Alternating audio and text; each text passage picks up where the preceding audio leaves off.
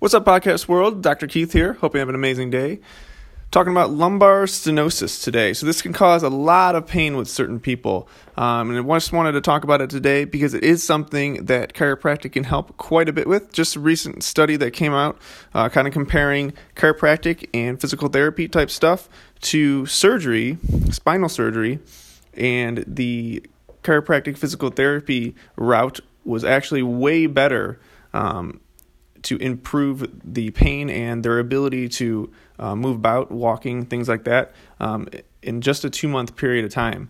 So it's something that can be really, really painful. And a lot of times when people are experiencing those those intensive pains, their thought process is, "I need surgery for this." And really that wasn't the case when they when they're looking at these studies unless there's some really big red flags coming out.